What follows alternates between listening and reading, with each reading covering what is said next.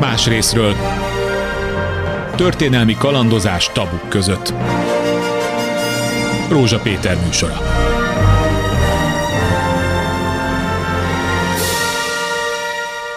Jó napot kívánok! Sajnos a magyar sajtó is állandóan és folyamatosan napirendre tér egy-egy politikai botrány fölött, de hát ez világon sajnos mindenütt így van, különösen Magyarországon, ahol a kormány gondoskodik arról, hogy napról napra olyan ö, idegesítő és olyan botrányos lépéseket tegyen, akár döntéseket hozzon, akár ö, csak a politikai kommunikációban új üzenetet helyezzen el, hogy a sajtó szinte nem is tudja követni, és nem tudja követni azokat a dolgokat, amelyek felett pedig nem kéne szemet hunynunk. Én úgy ítélem meg, hogy a mi dolgunk az, hogy ne engedjük, hogy a napirendről lekerüljenek a botrányok. Az a legutóbbi botránya, hogy a budaházi féle csapat kegyelmet kapott a köztársasági elnöktől, az elülni látszik, de mi itt a Klubrádióban úgy gondoljuk, hogy ezt már nem nagyon szabadna hagynunk, hiszen valószínűleg szintet létett, lépett ezzel a kormány. Hogy van az, hogy egy jogerősen elítélt terrorista tevékenységét, jogerősen elítélt embert és társait kegyelemben részesítenek, mentesítenek a további következmények alól. Milyen politikai üzenete van ennek akkor, amikor ez a kormány folyamatosan a szélső jobboldal felé tolja a kommunikációját. Ezt még megfejelték azzal, hogy a minap kiderült még április elején egy kormányrendelettel, tessék megjegyezni ezt a szót, mert erről lesz még elég érvünk, hogy beszéljünk róla. Egy kormányi rendelettel, szintén jogerős bírói ítéletet felülírva, azok a külföldi állampolgárok, akik embercsempészésért ülnek börtönben, azokat szépen kiszabadítják és kitoloncolják Magyarországról. Ugye, mint ez a baltás ügy, ami azért rémlik. Szóval milyen üzenete van annak, hogyha a kormány a szélső jobb oldalnak gesztusokat tesz, mert ezek mindenképpen azok. Hiszen mi más meggondolás lehet a dolog mögött, hogy köztörvényes bűnözőket felmentsük. Erről és ennek összefüggéseiről beszélünk a mai műsorban. Más részről. Az első vendég. Sándor Zsuzsa volt bíró, jó napot kívánok! Jó napot kívánok! Tegeződjünk, mint az életben, mert hiszen persze. te már a nyugdíjazásod óta újságíróként is tevékenykedsz, elég jókat publikálsz erről a, ezekről a dolgokról. Mit érez egy bíró, aki több ezer bizonyíték, tény, állítás és mindenféle anyag alapján hozott egy ítéletet, és terrorizmusért elítél egy embert és még társait, és azt olvassa, hogy a köztársasági elnök neki megkegyelmez. A bíró, mint bíró, önmagában, és most vonatkoztassunk el egy percre ettől az konkrét ügytől, Igen. azért nem érez semmit, mert a köztársasági elnöknek joga van minden indoklás nélkül, minden nyilvánosságra hozatal nélkül kegyelmet adni bárkinek. A bíró, mint ember, mint állampolgár fel van háborodva. Legalábbis ez a bíró, ez a volt bíró. Ugyanis én nem emlékszem olyanra, nem tudok olyanról, hogy terrorcselekmény miatt elítélt bűnözőt kegyelemben részesítettek volna. Nagyon tetszett a felvezetőbe, amikor mindig a kormányra hivatkoztál, holott ez ugye elvileg nem a kormány. Elvileg. Ez a, elvileg, azért mondom, elvileg nem a kormány, hanem az önállóan döntő uh-huh. köztársasági Na elnök, persze. Na illetve persze. annyiban tényleg a kormány, hogy az igazságügyminiszternek ellenjegyeznie Ez kell. Az, ezt akartam a... mondani, volt arra a példa, amikor egy gazdasági büntényben egy bankvezető kegyelmi kérvényét az akkori igazságügyminiszter nem hagyta jóvá, miközben Jön Cárpát köztársasági elnök megadta volna a kegyelmet, pedig az nem terrorizmus volt, és nem alkotmányellenes bűncselekmény, nem, mint ez. Nem illik ilyet mondani, de ennyi sok év után én ezt mondhatom, hogy Kunos Péterről van szó, Igen, akit Agrobank ügy. az Agrobank ügyben, akit felmentett az elsőfokú bíróság egy fantasztikusan megindokolt jó ítélettel, és az én személyes és szubjektív véleményem az, mert ismerem az ítéletet, hogy ő nem is volt bűnös. Tehát egy nagyon ha azt mondom, hogy, hogy penge élen táncoló ügy volt, ha valakinek köz, kegyelmet kellett volna adni, az biztos, hogy ő. És biztos, hogy nem a budaházi. Most a budaházinak a kegyelme az úgy néz ki, mert azért ebbe félreértések is vannak, hogy felfüggesztették a hátralevő büntetését, tehát nem teljesen eltörölték a az ítéletet, hanem felfüggesztették a hátralevő részt, ami azért azt jelenti, és van reményünk arra, ismerve a Budaházit, hogy ez akár be is következhet.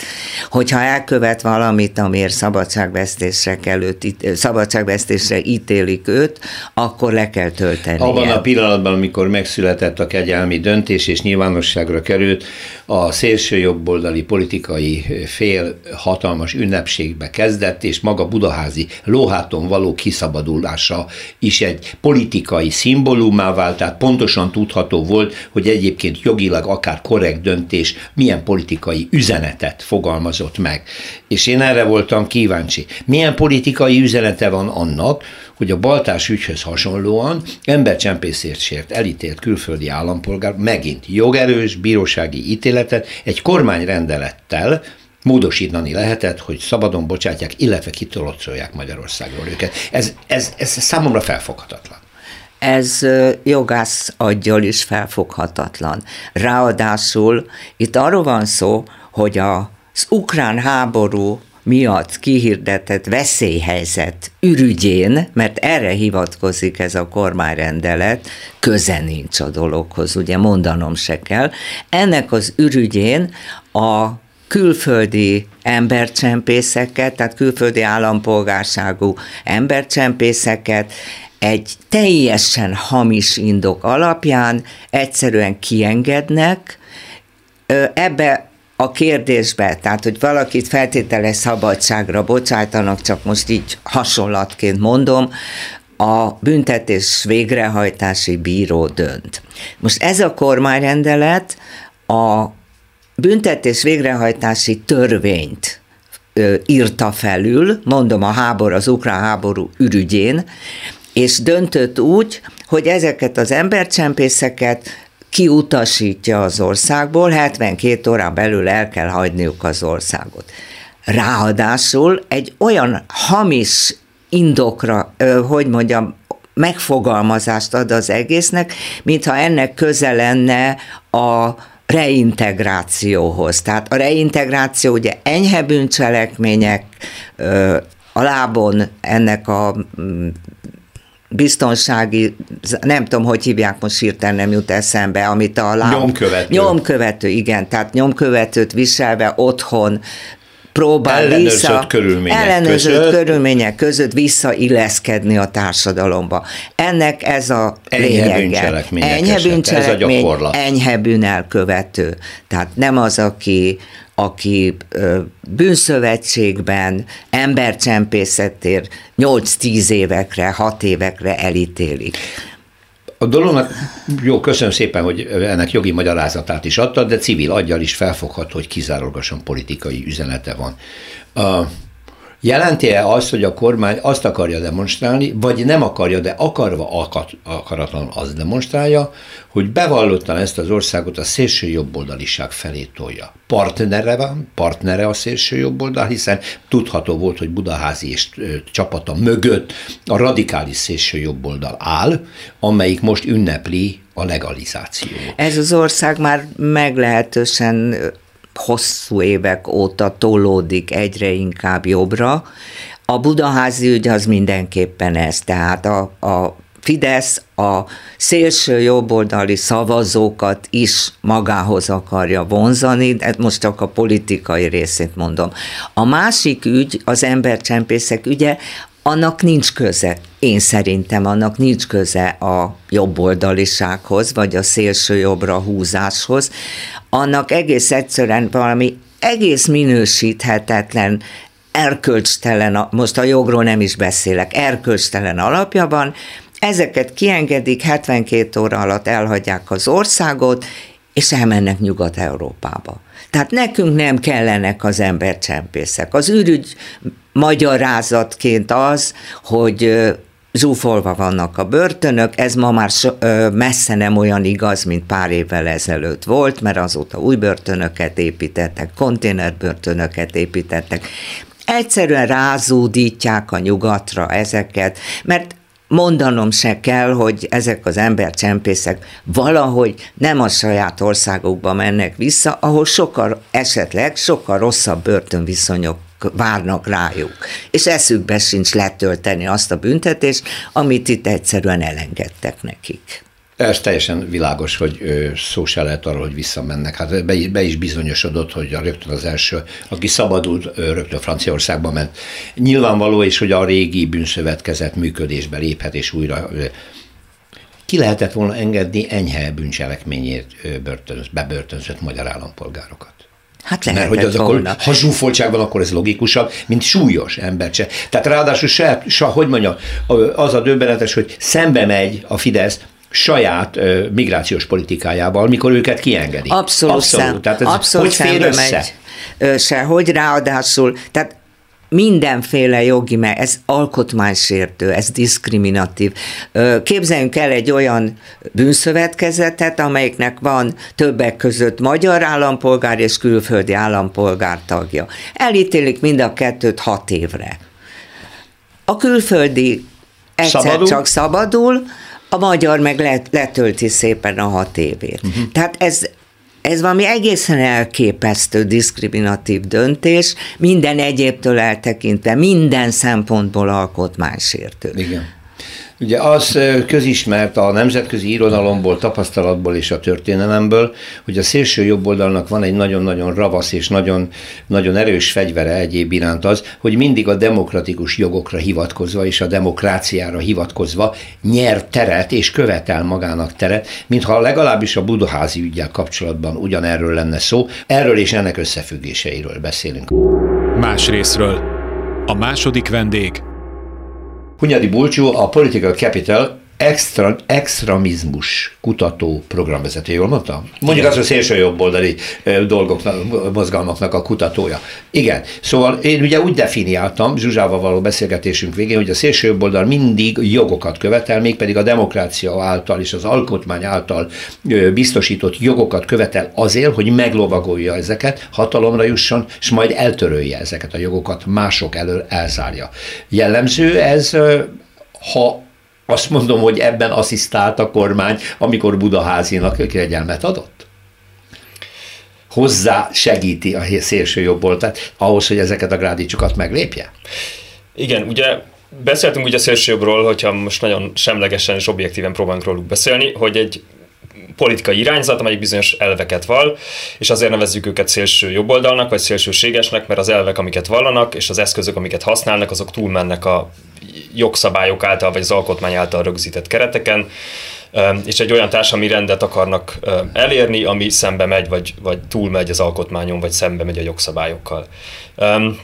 Amit a kormány politikát folytat 2010 óta fokozatosan, és 2015 óta egyértelműen, az az, hogy a szélső jobboldal narratíváit erősíti, gyakorlatilag legitimálja a szélső üzeneteit bizonyos témákban. A leginkább, vagy a legeklatánsabb példája ennek a, ugye a, a migráció témája volt, a bevándorlás témája, de az utóbbi években um, ugyanúgy látjuk a, a, a, a LMBTQ gender témákban a, a szélsőjobboldali narratíváknak a legitimálását és átvételét a kormánytól, és számos más ügyben is egyébként próbálkozott a, a kormány. Volt ugye az az ügy, amikor 2020 elején szerettek volna egy nemzeti konzultációt indítani, amiben lett volna egy kérdés a roma eh, lakos, gyöngyöspatai romák kártérítésének ügyéről, aztán ezt a Covid eltörölte ezt a, ezt a nemzeti konzultációt, de látszik, hogy a kormányoldal próbálkozik bizonyos ügyekkel, és azokat az ügyeket, amiket a szélső felfuttatott, és amiknek egy bizonyos társadalmi támogatottságot garantált, vagy elért a kampányaival, azt a kormány átveszi. Uh, igen, de most akkor most lehet, hogy nagyon szélsőségesen fogok fogalmazni, mindkettőjükre nézek a válaszért.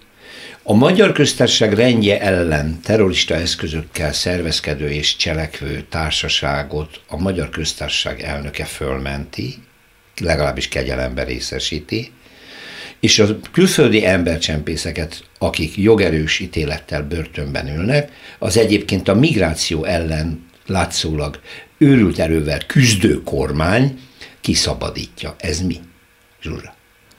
Hát ez Van minden... még itt a jognak egyáltalán bármi szerepe? Egyre, egyre kevésbé nincs. Tehát ez a, hogy mondjam, a Budaházinak a kegyelme az egyértelműen egy politikai kérdés, abba jogilag nem lehet beleszólni. Amit mondtam azért, a köztársasági elnök azt csinál, amit De akkor teljesen kegyelmi. vét, védtelenek, vagyunk, védtelenek vagyunk ilyen lépések ellen, mert ez, ez ellen mi, mi lázadozhatunk, mi jó érzésű mondjuk magunkról, hogy demokraták vagyunk, tehát mi ezzel ellen tiltakozunk, és akkor azt mondja rá a kormány Orbán Viktor szavával, hogy oszt jó napot, én nekem más elképzeléseim vannak. De mik ezek az elképzelések? Hova vezet ez? Pulcsú. Gyorsan reagálnék erre a védtelenek vagyunkra. Ugye szerintem az, hogy Magyarországon, amikor arról beszélünk, hogy leépül a demokrácia és leépül a jogállam, az pont azt jelenti, hogy védtelenekké váltunk. Tehát azt jelenti, hogy azok az intézmények, amelyek kereteket kellene, hogy szabjanak egy kormány hatalmának, és meg kellene védeniük az állampolgárokat, kisebbségi csoportokat, bármilyen témában. Ezek az intézmények, ezek nem független intézmények, ezek a kormány, gyakorlatilag a kormány, az, a kormányfő Orbán Viktor akaratát képviselő és végrehajtó intézmények. Tehát, hogy hiányzik a mai magyar országról, mai, mai magyar politikai rendszerből azok a független intézmények, amelyek meg tudnának védeni minket. A kormány kétharmados többséggel rendelkezik az országgyűlésben, ezzel a kétharmados hatalmával és a veszélyhelyzetre hivatkozó hatalmával gyakorlatilag bármikor bármilyen döntést megváltozhathat, bármilyen döntés hozhat. Most éppen azt látjuk, hogy a választási szabályokat fogják nem sokára átírni azért, hogy a 2000, hogy a jövő évi önkormányzati választáson az ellenzéket még nehezebb helyzetbe hozzák, és a kormány. Hanyatszorra sikerül átírni? Már nem is számol. Nem tudom megmondani. Nem tudom. Hát gyakorlatilag minden választás előtt, előtt valahogy, valahogy tovább át, pofozzák ezt hát a persze, törvénynek hogy mondott Az éppen malasztott. aktuális helyzetnek Aha. megfelelően, Aha. hogy nehezítsék. Jó, de ez is hozzátartozik a szélső jobb térnyeréséhez, hogy a látszólag törvényes minden. Csak a törvény mögött már nincs megfelelő garancia, hogy az a tartalom, amit eleve, eleve szántak neki, az érvényesüljön. Tehát törvényes persze megváltoztatni, mert miért ne a jogszabályt, hiszen majd a parlament hoz egy törvényt, ami majd akkor hatályossá válik, ha a köztársasági elnök aláírja, aki már nem is köztársasági elnök, hanem Sándor Palota elnök, vagy nem tudom micsoda, ez is teljesen nevetséges, és akkor ez jogilag teljesen oké, okay, hát született, törvényeket be kell tartani. De vannak rossz törvények. És vannak rossz kormányhatározatok. Tehát azt keresem, hogy a törvényeknek és a kormányhatározatoknak a mindenek felettiségét, amit a többnyire Fidesz választók feltétel nélkül elfogadnak, hogy ezen hogy lehet változtatni. Csak erkölcsi normákra hivatkozunk, ki nem ö, teszi félre ma már ezek. Annyiban azért most ö, pontosítanék, vagy vitatkoznék, hogy ez a, az embercsempészeknek a igen. szabadon engedése, ez jogilag is törvénytelen. Ja, igen. Ez jogilag Ezt már az is. elején mondtad, hogy az, hogy egy kormány határozat, még kormány ha rendelet, rendelet, még ha vészhelyzetre is hivatkozik, amit egyébként nem tud de megindokolni. Nem hív, tehát, hogy mondjam, ez a joggal való visszaélés. Hát nem mm. lehet a vészhelyzet, józanész szerint, hogy lehet az ukrajnai háborúra hivatkozni ebben az ügyben, hogy az embercsempészeket kiutas, szabadon, szabadon gyakorlatilag uh-huh. szabadon engedik, a magyar embercsempészeket meg nem. Tehát valahogy a kormány vigyázott arra, hogy egyébként látszólag minden törvényes legyen eddig, még akár a szélső jobboldal kapcsolatban hozható lépéseiben is, de itt már nem. Akkor ez egy szintátlépés. Hát ebben Zsuzsa valószínűleg... Ne, de most nem, nem is a jogi Én azt gondolom, hogy formál jogilag valószínűleg rendben van. Igen. Hát ez nem. Ez, ez, ez, ez még adva, már ez még azt mondja Zsuzsa, hogy sem. De biztos, hogy volt más is ilyen. Tehát uh-huh. az mhm. a, egyáltalán, ha elkezdjük ott, hogy van egy alkotmány, alaptörvény, 11-szer módosították, Igen, rángatják ide-oda, ami éppen eszükbe jut, az, uh-huh. azt beleírják. Tehát ezek, ezek messze túlmennek azon, amire az ember jogászként azt mondja, hogy jogilag rendben van. Nincs rendben. És ez nem csak politikai kérdés. Tehát a budaházi nem, nem. ügy az szerintem politikai kérdés. Mert ott jogilag nem tudok belekötni. Mert, a, mert megteheti. Mert megteheti. Jó, jogában áll a köztársasági elnöknek ezt megcsinálni. Az igen. egy abszolút politikai kérdés, egy botrányos kér, politikai döntés, ezt mondom én, emiatt az állandó jobbra tolódás és szélső jobbra tolódás miatt, de abba jogilag nem tudnék belekötni. Ez egy politikai fegyver, ez a budaházi kegyelem, nem? Gesztus a jobb oldalnak azért, mert ez a terrorcsoport a most ellenzékben lévő kormány tagjait és intézményeit akarta támadni, és a mostani kormány ezzel azt fejezi ki, hogy azt lehet. Most kifordítottam, de ez az üzenet. Szerintem ennek többféle üzenete van, ez egy komplex, komplex kérdés. Az egyik szerintem, hogy a, tényleg, ha hogyha hosszú évekre visszatekintünk, akkor azt látjuk, hogy a, a Fidesznek van egy nagyon világosan megfogalmazott stratégiája, ez egy, egy a tábor, egy az ászló.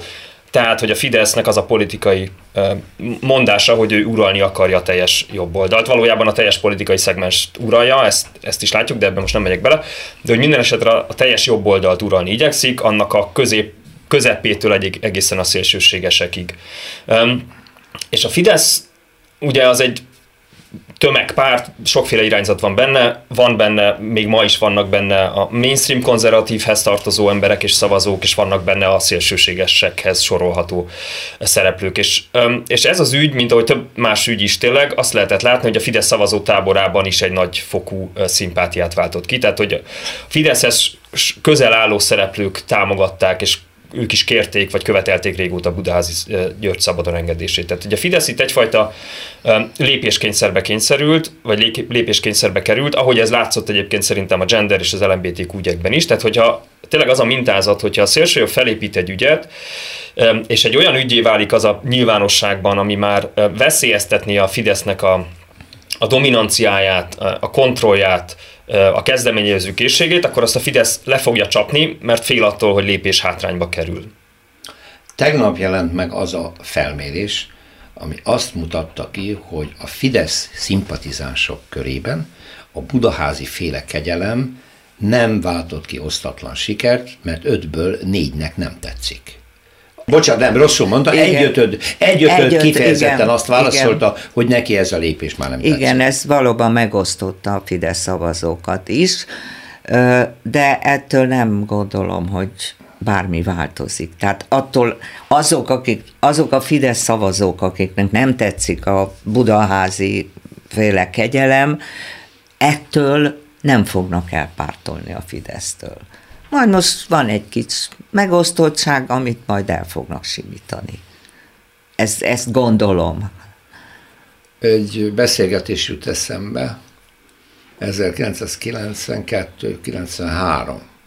Már nem emlékszem a pontos hónapra, még akkor egy alternatív televízióban dolgozva Orbán Viktortól interjút kértünk, és adott. A képviselőházban mentem a stábbal, a beszélgetés lapos volt, Orbán Viktor tőle szokatlan módon semmi érdekeset nem mondott, közhelyeket beszélt, kerülte a konkrét válaszokat, semmiféle politikai krédót nem fogalmazott meg, és akkor még emberi viszonyban lévén vele megállítottam a felvételt, és mondtam, hogy Viktor, ez nagyon, nagyon semmit mondasz. Hát igen, igen, nem is érdemes ezt most leadni, de mondom, mi van? Majd megmondom. Kiment a stáb, négy szem közt elkezdtünk beszélgetni, és nagyjából körvonalazta a jobboldali váltás koncepcióját. Akkor már eléggé jól ki volt ez dolgozva. Ő, ő, ők átállnak a polgári oldalra, és egy konzervatív jobboldali politika. De mondom, mi lesz a csurkáik? Azt megesszük őket. Mondta neki, hogy nem tartotok-e attól, hogy azzá váltok, ami ellen harcoltok. Magyarul a szélső jobboldallal való ügyes taktika, ami azzal kifogjátok a szelet a vitorlájukból, előbb-utóbb titeket fog szélső jobb oldalra sorolni. És nagyon magabiztosan Orbán Viktor azt mondja, hogy hát ne hülyeskedj erre, mi vigyázunk, majd elbábozzuk. Elbábozzák most, vagy már szélső jobboldali a politikájuk? Erre a kérdésre úgy aztán nincs objektív válasz, tehát hogy hát nem is objektív, ez, ez egy szubjektív élményem, azért hoztam be, mert, mert ez, ez, ilyeneken gondolkodik az ember, hogy akkor most mi van? Jó, most jogi, meg politika történeti szempontokból, de itt, itt zajlik az orrunk elő. Az én véleményem az, hogy a Fidesz egy, és Orbán Viktor egy um, nagyon cinikus politikus, és nagyon cinikus párt, um, és a legfőbb jellemzője az, hogy hatalmat akar és hatalmat akar megtartani, amire persze lehet mondani, hogy minden politikai szereplő ezt akarja. Ezt akartam én is mondani. Szerintem az, erre az a válasz, hogy itt az a kérdés, hogy a demokratikus kereteket betartja az adott politikai szereplővel. Erre megvan a válasz a Fidesznek, azt mondja, sokféle demokrácia van, ne akarjatok egyfélét ránk kényszeríteni, ami most a nyugaton van.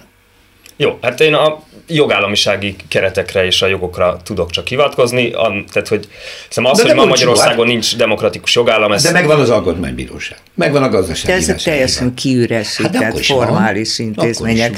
Nincsen, nincsen. Magyarországon szerintem már nincs demokrácia és nincs jogállam. Tehát akkor, amikor ilyen önkényesen születnek jogszabályok, akkor, amikor nyolc éve veszélyhelyzetben vagyunk. A legkülönbözőbb veszélyhelyzetben, de né, né, ö, időnként párhuzamosan, ö, időnként meg csak, most éppen, ha jól tudom, csak kettő van. A migrációs a meg a migrációs. És a háborús. A, nem lehet jogállamról beszélni akkor, amikor például a migrációs veszélyhelyzet, azt ott a saját jogszabályban leírt szabályokat sem tartják be. Abba soha nem is tartották be. Abba a jogszabályban benne van, hogy mikor lehet megállapítani a migrációs veszélyhelyzetet számokkal. Egy hét alatt ennyi jön, egy Igen, nap alatt ennyi jön. Soha egyetlen egyszer sem teljesültek ezek a számok. És nyolc éve élünk ebben a veszélyhelyzetben, ami a Fidesz által alkotott jogszabálynak sem felel meg. Tehát ilyen körülmények között nem lehet jogállamról beszélni. Semmire nincs garancia, tényleg úgy rángatják az alaptörvénytől kezdve bármit, és ez az bármilyen jogszabályt.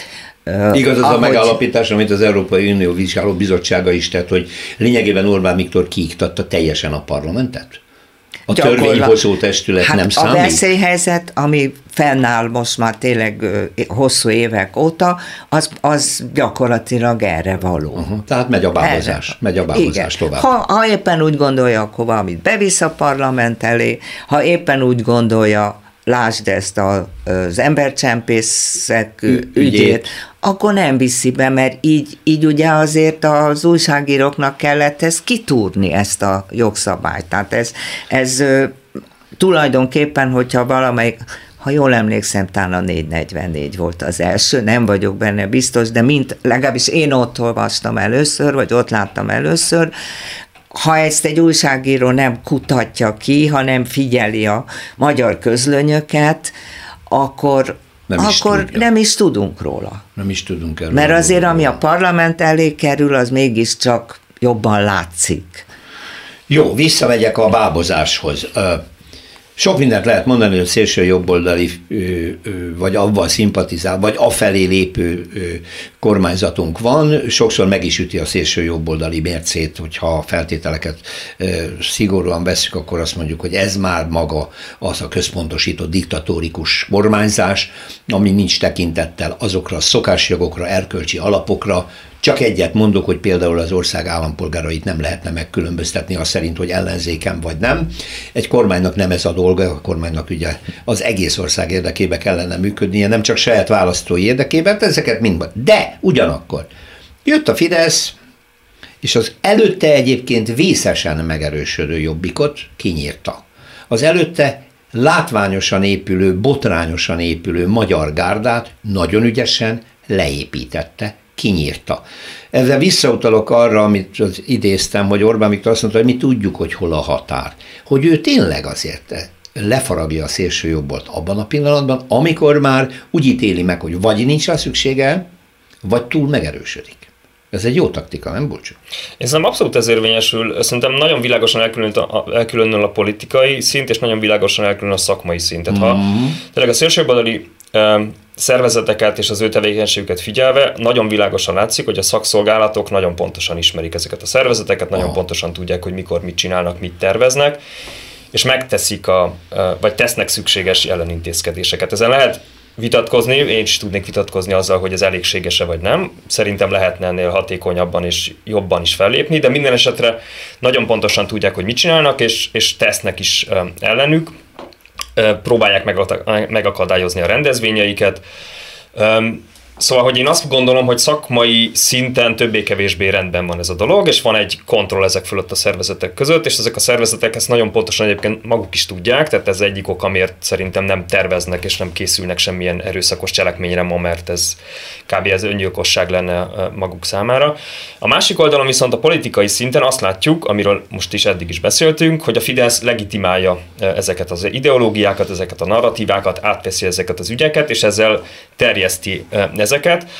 És ami szintén nagyon fontos, hogy nem csak a narratívákat veszik át, hanem hanem ezekkel a szereplőkkel is vagy nem vesznek róluk tudomást, igyekeznek őket tudom, a szőnyeg alá seperni, vagy nem a kormányzat, de a kormányzati média az viszont nagyon gyakran barátian viszonyul ezekhez a szervezetekhez és ezekhez az eseményekhez. Tehát, hogy például Ugye minden február, minden év februárjában megrendezik az úgynevezett becsületnapi demonstrációt, amit egyrészt a szakszolgálatok és a rendőrség igyekeznek megakadályozni, a másik oldalról viszont a hírtévé és társaik baráti interjúkat készítenek az S-szervezőkkel, és tudni kell az S-szervezőkről, hogy ezek tényleg neonáci emberek, tehát hogy ezek a hitleri és a szálasi féle ideológiát vallják a mai napig. És akkor például arra gondolhatunk, hogy a kormány ugye meghirdette a, a, az éró toleranciát Aha. az antiszemitizmussal szemben, és hogy ilyen önellenmondások politikailag azok nem jelennek meg. Miközben Németországban határozottan azt mondják a politikusok és a sajtó is, ezen nem csodálkozik, hanem botrányos tényként közli, hogy egyedül Magyarországon lehet neonáci rendezvényeket tartani. Amit tudjuk, a szakszolgáltak is pontosan tudják, jó, vigyáznak, hogy ne eszkalálódjon, de mégis meg lehet rendezni. Úgy érkeznek ide a német szélső jobboldali náci figurák, mint hogyha turistaként itt jönnének dzsembolizni, és ez is történik. Bocsánat. Ja, Tehát akkor a jog működik is, meg nem is. Addig, ameddig én akarom. Szóval, hogy... Így. Így? Pontosan így. Tehát ezért mondtam én azt, hogy, hogy, hogy itt nem lehet jogállamról beszélni. Hiába létezik az alkotmánybíróság, az alkotmánybíróság döntéseit ismerjük, és azt is tudjuk, hogy az alkotmánybíróságnak minden egyes tagját a Fidesz ültette oda. Ez kevés is volt a Fidesznek, mert azt a botrányt is elkövették. 2011-ben megszüntették az összes alkotmánybírósági döntést visszamenőleg az addigi időpontig. gyakor, igen, de azért van kiskapu. Tehát ha, de teljesen fölösleges. Ennek az alkotmánybíróságnak nem kell már korlátokat szabni. Uh-huh. Ők pontosan tudják, hogy hogy hogyan kell dönteniük. Uh-huh. Tehát az, hogy van alkotmánybíróság, az, az egy címke. Egyébként most ettől függetlenül már eleve úgy kezdődött, és, és a gyökereknél, hogy az alkotmánybírósági törvényt, amikor először meghozták a rendszerváltás után, akkor az Alkotmánybíróság székhelye Esztergom volt. Igen. Egy percet nem töltöttek ott. Az, tehát hogy mondjam, és akkor még ugye hittünk a demokráciába. De hát így kezdődött, hogy uh-huh. egy mhm. percet nem töltöttek ott, mert már az akkori alkotmánybíratnak se volt kedvük Budapest és Esztergom között utazgatni. Uh-huh, tehát az első pillanatok kezdve volt benne egy színjáték, Ö, igen, hogy mennyire veszik igen, komolyan hogy me- magát. A saját magukról szóló törvényt mennyire veszik komolyan. Uh-huh. De most ez nevetséges a mai alkotmánybírósághoz képest. Igen, Tehát igen ez... amelyik már teljesen, anélkül, hogy ahogy Sándor Zsuzsa fogalmazott, anélkül, hogy korlátoznák, ő már önmagát is beszorította abba, hogy lényegében egyértelműen ennek a kormánynak szolgálja ki az érdekeit, bármiről is legyen szó. Igen, de hát azért, hogy mondjam, én még firtatnám ezt a szélső jobboldaliságot. Hol is élünk? Volt egy roma gyilkos csapat. Példátlan az Európai Unióban. Szisztematikusan, felkészülve, tervezetten, felfegyverkezve embereket öltek, akik cigányok voltak, azért, mert cigányok. Azon a területen mozogtak, aztán amikor a ö, bukásuk után elindul a nyomozás, ma már mindenki elfelejti azt az egy momentumot, ami nekem azóta is itt van a fejemben, hogy a nyomozás megállt annál a pontnál, ahol világosan látszott, vagy felsejlett, hogy ennek a romagyilkos, cigánygyilkos bandának van felsőbb kapcsolata.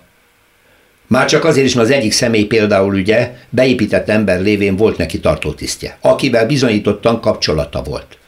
Elég nehéz elhinni, hogy egy ilyen titkosszolgálati kapcsolat tartó nem tudja, hogy mit csinál az általa felügyelt ember.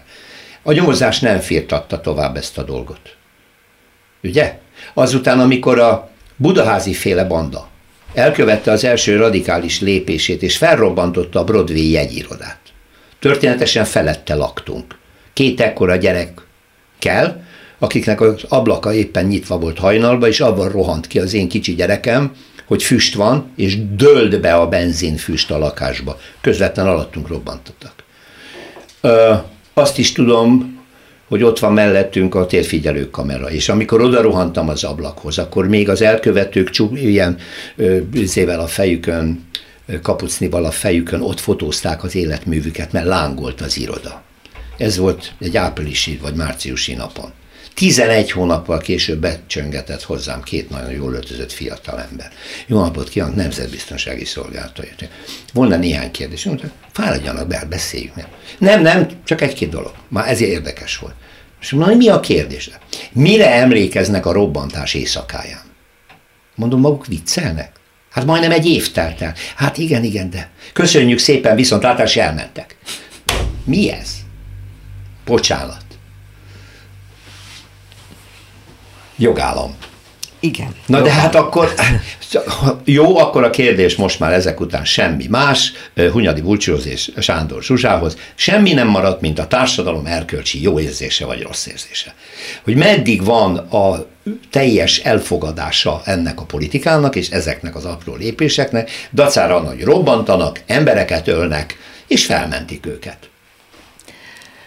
Én attól tartok, hogy a két dolog nagyon összefügg. Ez egy, amúgy sem egy, hát nehéz így általánosságban fogalmazni, de mégis azt mondom, hogy ez nem egy túl bátor társadalom. Megnézzük, hogy más országokban milyen ennél kisebb ügyekben százezrek vannak az utcán.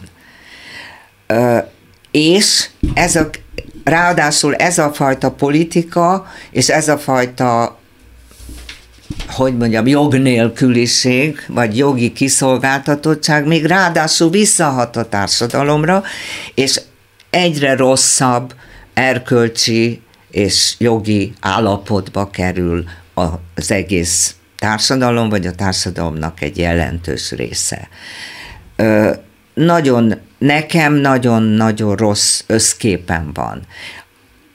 És most csak egy dolgot mondok, a pedagógusok hogy létezik az, hogy a pedagógusoknak az éveken át tartó, vagy több mint egy éven át tartó tüntetés sorozatában, amiben diákok, szülők részt vettek, a pedagógusoknak a 10 a 15 százaléka. Annál nem több. Annál nem. Még több. a legnagyobb tüntetés se érte el a, a 30 ezernél többet, ami a legnagyobb volt, és ott legalább 130 ezer tanár van az és, országban. és most csak miután jogról beszélünk, ugye Izraelbe Netanyahu azt akarja csinálni, amit egyébként most a, ebbe a kormányrendeletbe az Orbán már megcsinált, hogy felülír bírósági döntést, Igen. vagy kiveszi a kezét, a, kiveszi a döntés jogát a, Bíróság a bíróságtól, őt ráadásul legfelsőbb bíróságtól, százezrek vannak az utcán.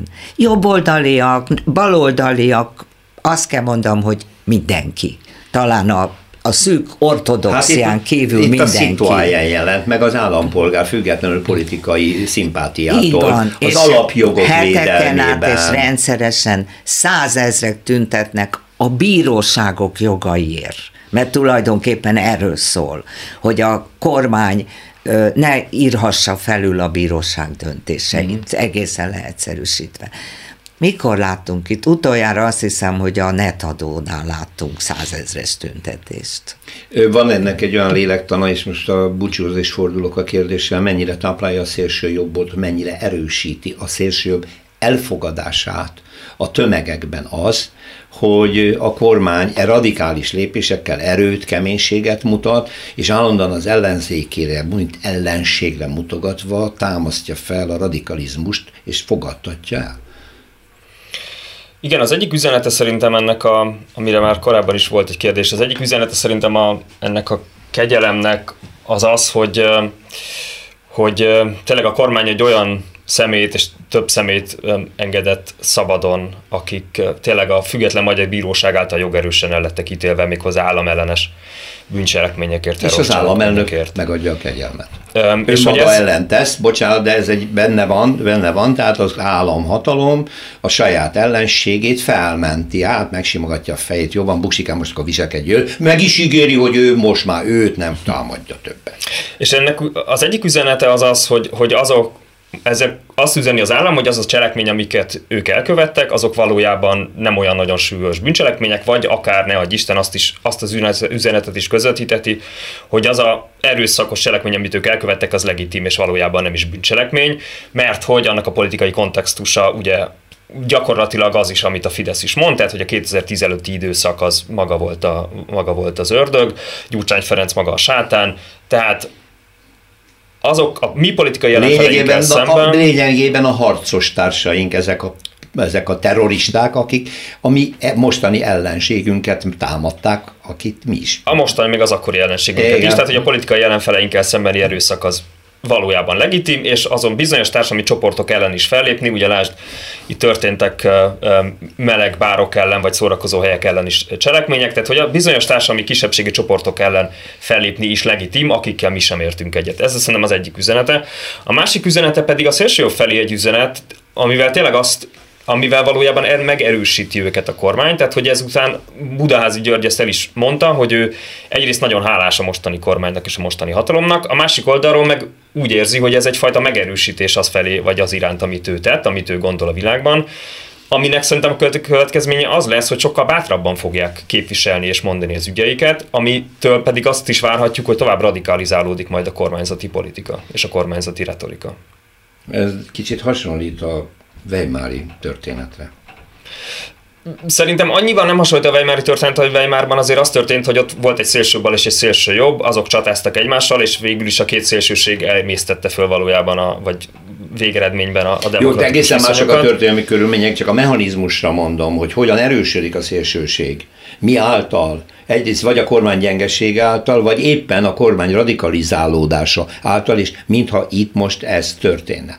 És az jutott eszembe, Bulcsú, bocsánat, Sándor Zsuzsa is, meg Hunyadi Bulcsú is itt most megfogalmazott, definiált dolgokat, hogy mi ennek a kegyelmi döntésnek az olvasata. Mi ezt elmondjuk, közreadjuk. Erre jön Orbán és csapat, azt mondja, mi ilyet nem mondunk. Hát hogy mondhattuk mi azt, hogy egyetértünk a terrorcselekményekkel? Tettünk egy gesztust, hogy megjavuljon. Tehát itt van a, elásva a kutya hogy mi értelmezve a kormány lépéseit, mert látjuk, hogy mi felé megy, ők nem, hát ők ilyet nem állítanak. Ők csak cselekszenek, és hagyják, hogy különböző értelmezések útjukra menjenek a társadalom különböző csoportjai fel. Na, ma, ma na. még hagyják. Ja, nem vagy túlságosan optimista. Nem, nem vagyok. A tömegekre vissza kell térnem. Én úgy emlékszem, az utolsó jelentős megmozdulás az, az éppen az alaptörvény ünneplése ellen az operaházi tüntetés volt. Az ott erősen 80 ezer körüli ember volt a híradások szerint, én magam is ott voltam, és annak a vége egy tétovaság volt. Maguk a szónok, szónokok se tudtak mit mondani. Eljutottunk oda, hogy nagy tömeg, kim vagyunk, tiltakozunk. Megmondjuk mi ellen, megmondjuk mi nem tetszik. És ott voltak, na és akkor most mi lesz? És azt mondta a tüntetés utolsó szónoka, hogy köszönjük, hogy itt voltatok, ez december 20 nem tudom mennyi, Március 15-én találkozunk, és fölhördült a tömeg, hogy és addig mi a frász lesz? Hát az, hogy a frász jött ránk. Semmi nem történt. Magyarul azért nem hasonlítanám az izraeli eseményekhez, mert ott valóban egy társadalom megmozdul, mert vannak alapértékek, a független bíróság, a jogaink csorbítatlansága, stb. Itt mintha nem lennének. Hát ez megint egy nagyon, nagyon sok összefüggése, vagy sok ágazata van ennek a kérdésnek. Az, hogy az oktatást leépítik, annak nagyon nagy szerepe van abban, hogy nem kellenek a kiművelt emberfők, nem kellenek, akik gondolkodnak. nincs egy egységes ellenzék. Nincs egy olyan vezetője az ellenzéknek, bárkit nézek, amelyik olyan tehetséges lenne, olyan kiemelkedő lenne, hogy fel tudná rázni ezt a tunyatömeget. Hm. Már bocsánatot kérek, uh-huh. de itt egy, itt egy tunyatömegről van szó. Részben megfélemlített, részben műveletlen. És részben elfáradt. Részben tájajkozatlan, és részben beletörődött. El, beletörődő, elfáradt. Mert most tényleg, mondtam, még hogy... meddig járunk tüntetni, bocsánatot kérek. Minden héten megyünk valamiért, tényleg elfáradtunk. Ebben, ezt a műsort azzal kezdtem, hogy az egyik legravaszabb politikai húzása ennek a mai hatalomnak az, hogy minden héten produkál olyan politikai botrány, botrányos kijelentéseket vagy botrányos intézkedéseket hoz, hogy minden héten van miért háborogni, van mit kritizálni, és megyünk, megyünk ebben a gépezetben is, feldarálódunk. És utánuk megyünk. Tehát hát ez, ez az, az amire ez azt mondom, ez az ördögi. Hogy, hogy nincs, nincs egy olyan ellenzék, amelyik ö, valami más irányt tudna mutatni, hanem mindig csak megyünk az éppen aktuális botrányok vagy témák után. Igen, tehát ugye ez a reaktív kommunikáció a proaktív helyett, hogy mutatnánk, újat mutatnánk valamit fel.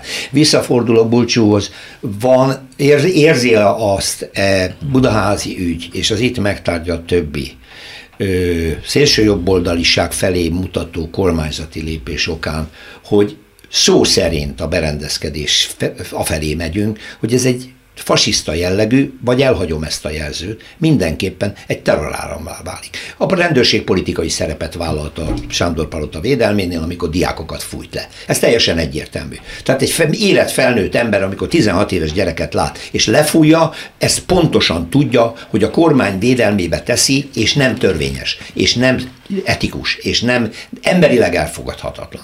Tehát van politikai rendőrség, vagy a rendőrségnek van politikai szerepe, megint, ugye, a másként gondolt kódókat megint félrenyomja a kormány minden szakterületen, lenyomja, a szélső jobb oldalnak nem csak gesztusokat tesz, hanem kar, felkarolja és erősíti, akkor ennek az a vége, hogy ez a kormány egy szélső jobboldali ö, ö, radikális, fasisztoid kormányá válik, minden tekintetben most már talán föl is vállalják.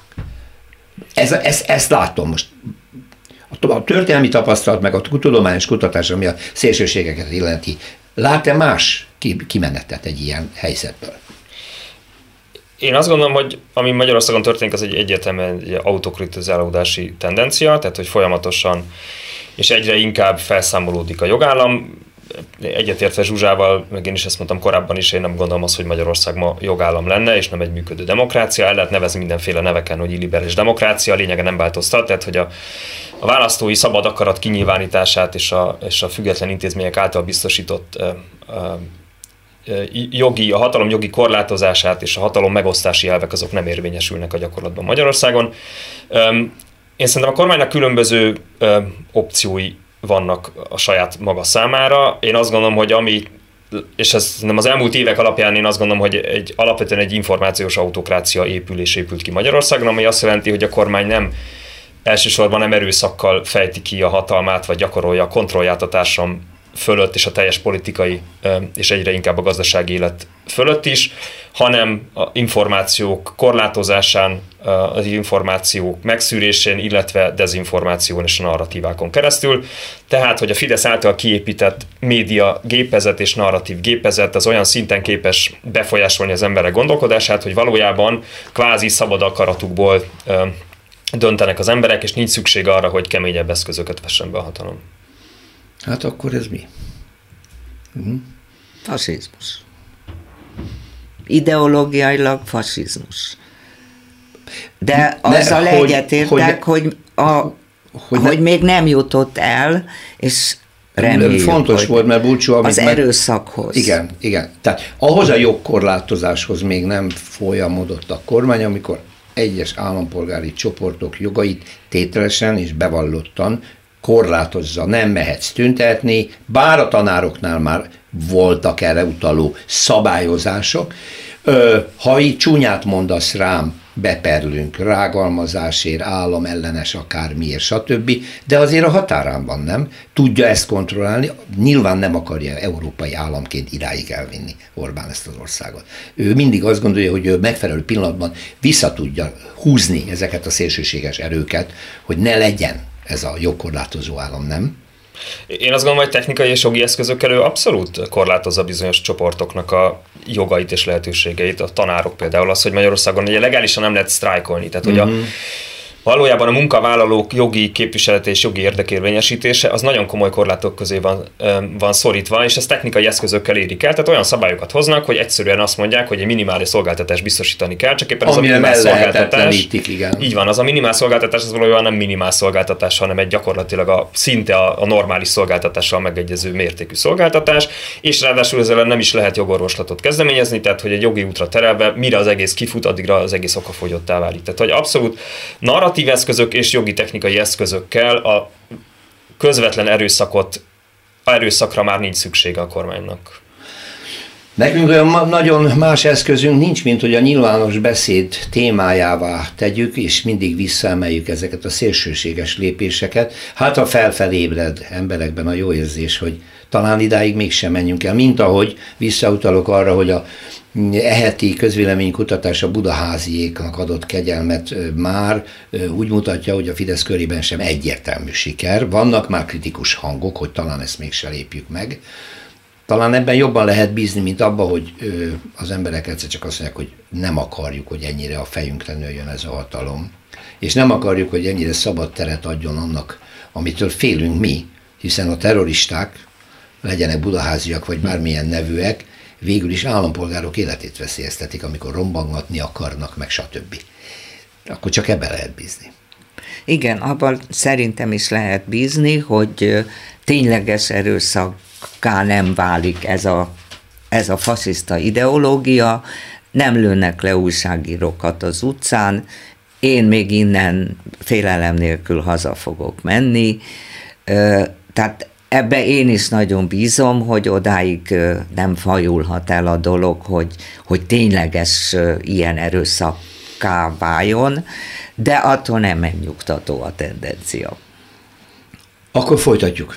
Folytatjuk ennek a témának is, meg hasonlóknak is az állandó tárgyalását és napirendre tűzését, mert ennél többet nem tudunk csinálni. Köszönöm Sándor Zsavolt bírónak, és köszönöm Hunyadi Bulcsúnak, a Political Capital szélső jobboldali kutatáscsoport vezetőjének, hogy itt voltak. Akkor hangos meghívót átadok egy nem tudom mikor, hány hónap múlva, vagy hány hét múlva, attól függ, hogy miket lép ez a kormány. Köszönöm a figyelmüket, szerkesztőm Sonfai Péter nevében is. Jövő héten ismét várjuk Önöket. Minden jó más részről. Történelmi kalandozás tabuk között. Rózsa Péter műsorát hallották.